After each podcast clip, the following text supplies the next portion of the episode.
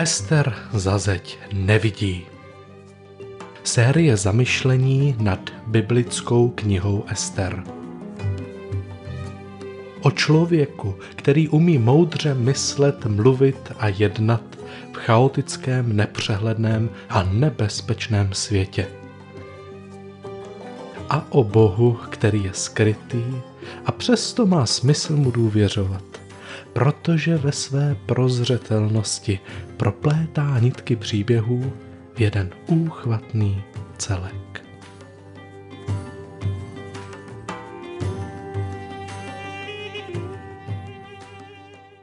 Díl třetí.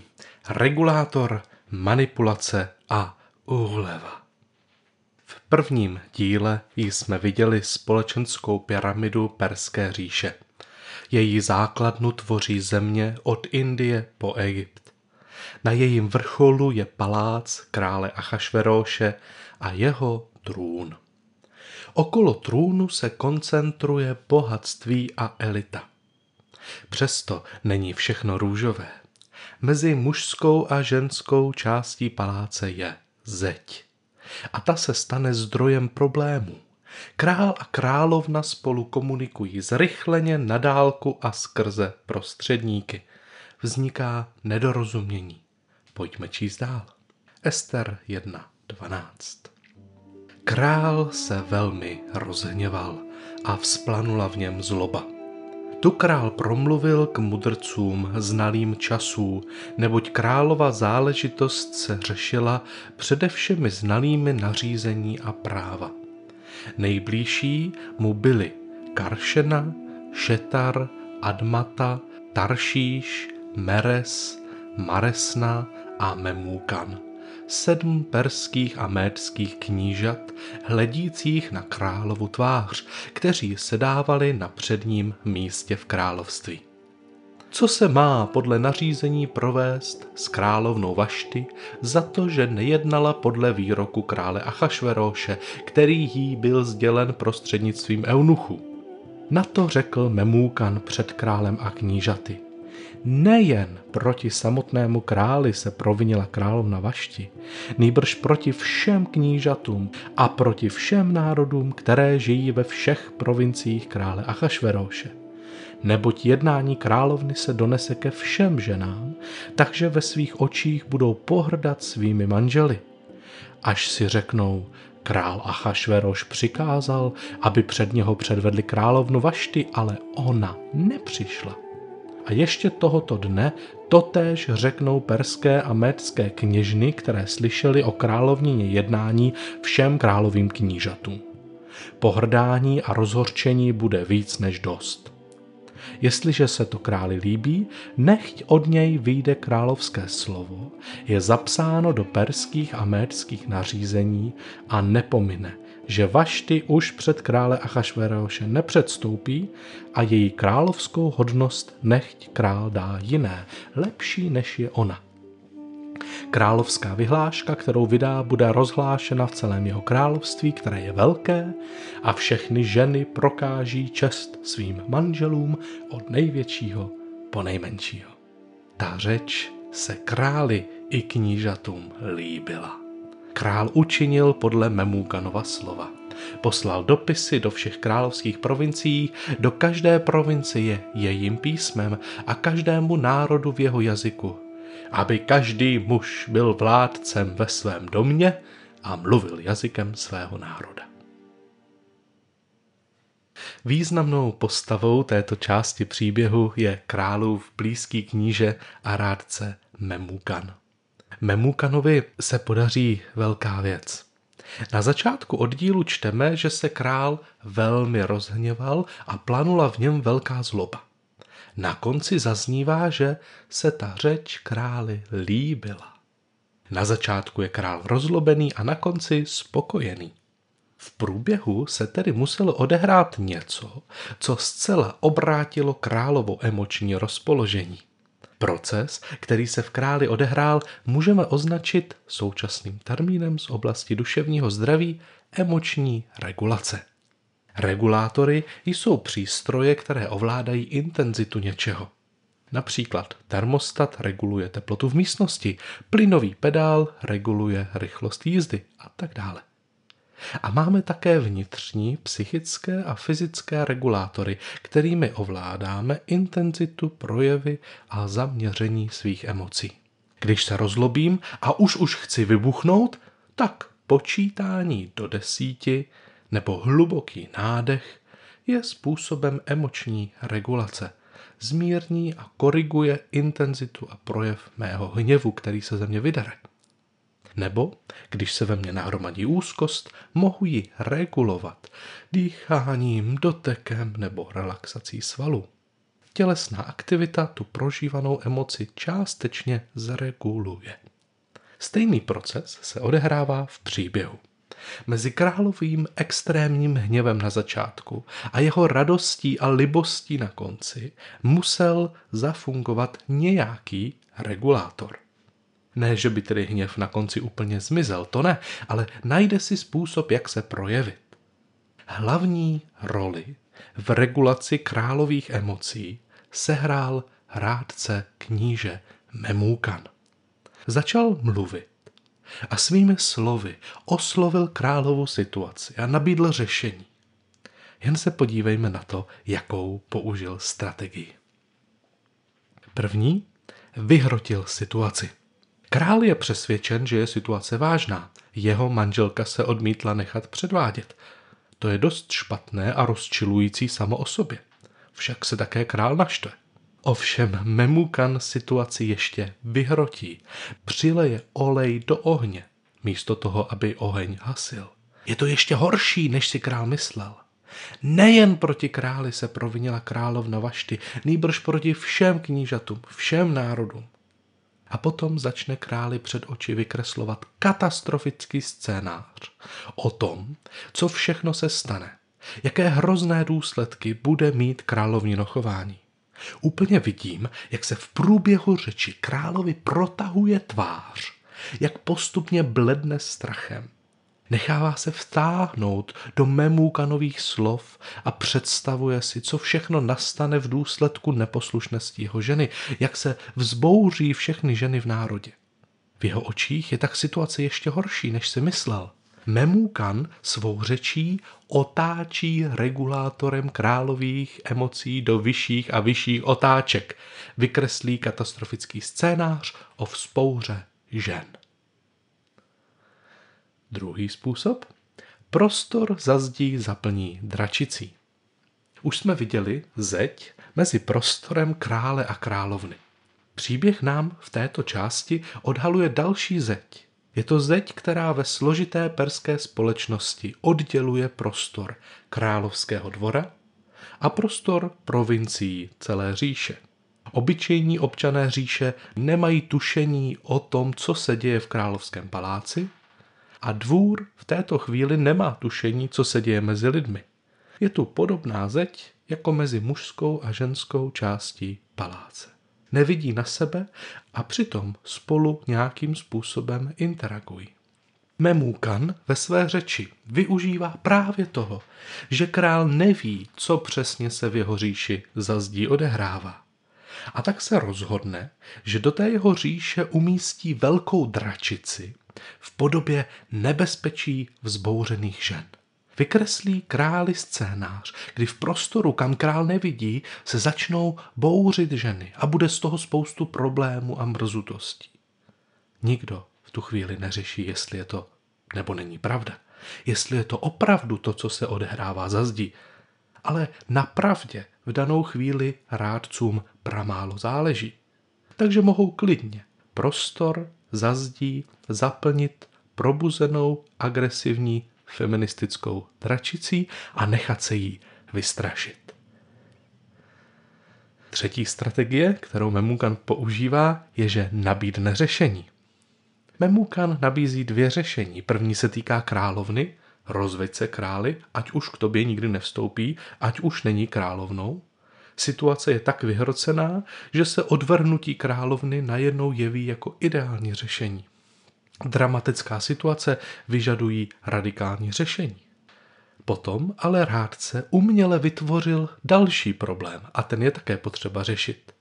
všem představí, že za zdí paláce číhá dračice v podobě feminizovaných žen, musí se s tím taky něco udělat a nabídne králi řešení v tom, že má komunikovat přes zeď k národům. Má na to nástroj a tím nástrojem jsou vládní královská nařízení. Král tedy tady vydává svůj první dekret. Píše v něm, že muži mají doma pořádně vládnout. Podobně jako v případě zprávy vyslané královně. I zde jde vlastně o nesrozumitelnou paradoxní zprávu a zrychlenou komunikaci. Jak bude přijata v tom jiném světě za zdí? To nevíme. V příběhu celý dekret zůstává bez odezvy. Možná jsme narazili na další absurdně komický prvek příběhu. Vždyť za branou žádná napružená dračice být vůbec nemusí. Pokud se tedy nařízení dostane mezi lidi, zůstává bezzubé, nesrozumitelné a nepochopitelné. Podobně jako nařízení z kanceláře svatého Václava v Cimrmanově hře Blaník. Memukan vyhrotí situaci, dosadí za zeď dračici a když jsou královy emoce vybičovány na maximum, ukáže prstem a nabídne dvě jednoduchá jasná řešení. V tu chvíli tato řešení přinesou všem zúčastněným neskutečnou úlevu. Zabráníme katastrofě, jsme hrdinové. Všichni se radují a Memukan sklízí úspěch. Jakoby všem bylo jedno, že vyhrocená situace nemá co dočinění s realitou a že je radikální reakce přehnaná. Král na poradě, obklopen knížecími rádci, zažije úlevu. Čtvrtá strategie, kterou Memukan použije, je, že neodsoudí krále. Memukan ani náznakem neobviní krále. Král si může být jistý, že je rádce na jeho straně. I po Memukanově řeči zůstává pozitivním hrdinou svého příběhu, na kterém není ani flíček. Provinila se královna, problém je jinde než v tobě, králi, je to jasné. I tento fakt přispívá k tomu, že na konci dlouhé Memukanovy řeči se král cítí výrazně lépe. Neudělal nic špatně, ví, kde je problém a ví, co má teď udělat. Takto se Memukanovi podařilo zcela proměnit královo prožívání. K jeho hněvu přidal strach, zintenzivnil jeho emoce, vyhrotil situaci, dosadil za zeď dračici a potom nasměroval pozornost krále k jednoduchým elegantním řešením.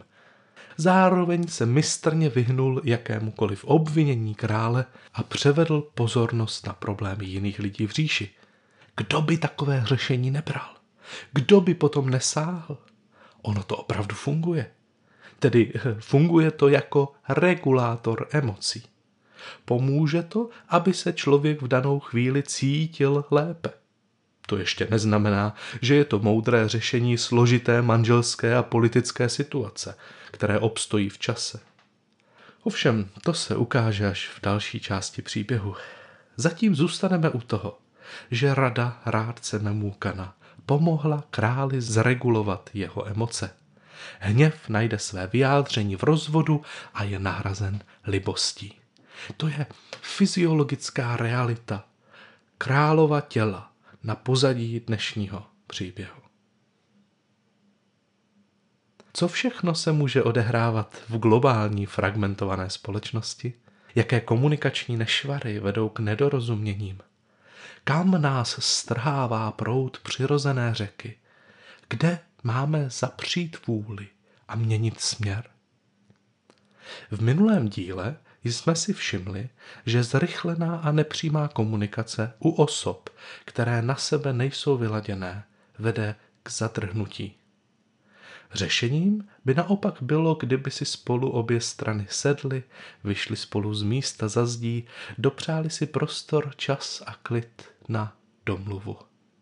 V dnešním díle jsme viděli další komunikační a myšlenkové nebezpečí současného světa. Myšlenkové v tom, že si člověk bez ověření reality do prostoru za zdí, kam nevidí, dosadí nebezpečného draka, který ho ohrožuje a potom na něj reaguje. Komunikační nebezpečí spočívá v tom vystrašit lidi a nabídnout jednoduché řešení. Je to primitivní, ale účinná manipulativní taktika. funguje, protože nám v přítomnosti pomůže zregulovat naše emoce. Ale důsledky těchto řešení nejsou dobré, protože se nezakládají na pravdě. Vstupní data do rovnice byla zadána chybně. V království žádná dračice nečíhá a s královnou by se možná šlo domluvit jinak. Jaké by tedy bylo lepší řešení? Mezi královskými rádci chyběl kritický hlas. Zazněl pouze jeden návrh a všichni ostatní mlčeli nebo přitakávali. Nikdo se nezeptal, je to opravdu tak? Je ta situace tak vyhrocená? Úřad rádců a knížat selhal, protože neposkytli králi dialog různých hlasů. Nikdo nedal protinávrh, nikdo se nehádal. Příliš rychle se spokojili s jednoduchým řešením. To byla chyba na straně rádců. Ovšem král sám také není bez viny. Mohl být víc v kontaktu se svými emocemi. Sledovat nejen řeč druhého, ale také vlastní prožívání, co to v něm vyvolává. Vidět hněv a narůstající strach a s kritickým postojem si uvědomovat, co se v něm odehrává, když slyší Memukanova slova. Zažil jsem takovýto styl komunikace mnohokrát. Agent nám vykreslí všechny možné katastrofy, které mohou nastat, a pak nám nabídne jednoduché řešení v podobě výhodného pojištění. Obchodník vám nabízí produkt a popisuje, jak je zlá a divoká nejistá doba a měli byste se pojistit a investovat do zlata přes jeho společnost. Nějaký církevní představitel, starší sboru nebo kazatel vykreslí děsivou představu toho, kam směřuje církev a potom navede lidi k radikálnímu vyloučení nepřizpůsobivého člena. Na poradě někdo vykreslí katastrofický scénář, všichni přejdou do krizového módu, navrhnou rychlé a radikální řešení. Možná je to i pravda, ale způsob komunikace a argumentace je značně zavádějící, manipulativní, nekritický a málo kdy vede k tomu, že jsme ještě druhý a třetí den spokojení s rozhodnutím, které jsme v tu chvíli udělali. Jak se bránit takovéto manipulaci? Jak se rozhodovat moudře, i když mě okolí tlačí k určitému chování, tím, že slovy vyvolává strach nebo hněv? Základní vědomostí, kterou potřebuju vědět v tu chvíli, je, že v mém těle fungují regulátory emocí. A základní dovedností, kterou potřebuji umět, je zastavit se a zeptat se sám sebe, co se ve mně odehrává, co ve mně daná slova vyvolávají a co teď chci. Dovedete ve svém těle rozpoznat strach, napětí, úzkost? Jak to může vypadat v praxi? Volal mi člověk, který mi chtěl nabídnout investiční produkt. Začal tím, jak zlá je doba, jak hodnota všeho klesá a vše směřuje k rozpadu. Když asi v pěti, deseti větách vykreslil tento scénář, přešel k tomu, že mi nabídl své solidní, jednoduché, elegantní a účinné řešení. Normálně takovéto telefonáty dlouho neposlouchám, ale řekl jsem si, že udělám pokus. Sledoval jsem sám sebe během toho, co mluvil. První část mě napěla, hlavně když zmínil, jaké nebezpečí může přinést euro. Začal mi najednou mozek strachem úplně šrotovat.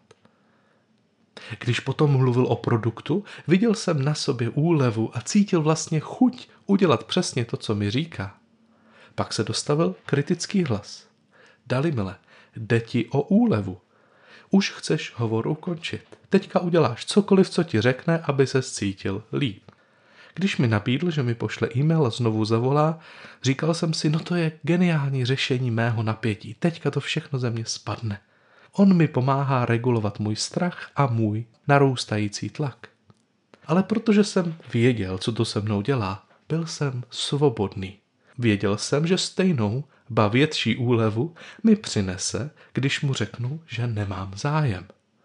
Ukončil jsem tedy telefonát s vnitřním pocitem radosti a uspokojení z toho, že jsem mu řekl, děkuju, nemám zájem. Emoce jsem zreguloval, ale po svém, ne po jeho. Nechci teď, aby to vyznělo, jaký jsem borec. Určitě k mému řešení přispěla i minulá zkušenost, kdy jsem se zmanipulovat nechal a pak toho ještě týdny litoval. Klidně si to vyzkoušejte sami na sobě. Až budete sedět na poradě, budete s někým telefonovat, číst zprávy na internetu, sledovat televizi nebo nějakého řečníka, zkuste si uvědomit, co se ve vás v danou chvíli odehrává. Jste napětí, sevření, úzkostní? Vyvolává to ve vás strach nebo hněv? Uvědomte si, že se to teď děje. Uvědomte si, že jste v tu chvíli zranitelní a manipulovatelní, protože chcete své emoce nějakým způsobem zregulovat, ulevit si. Ve chvíli, kdy to víte, jste svobodnější. Jste svobodní nechat se regulovat slovy druhého nebo najít vlastní způsob.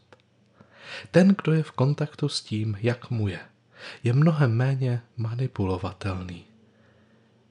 Nechytí se tak rychle do pasti, ve které skončil král Achašveroš.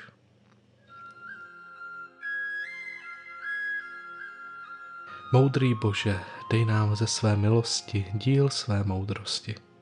Díky za možnost, kterou máme, kdykoliv se zastavit a napojit na tebe. Před tvou tváří se potkat sami se sebou a zjistit, jak nám je. Díky za světlo vědomí, kterým nám tvůj duch odhaluje to, co se v nás odehrává. Nechceme být, Pane, ovládáni těmi, kdo nás straší. Dej nám čistou mysl, kritický pohled a vědomí toho, co v nás slova druhých vyvolávají.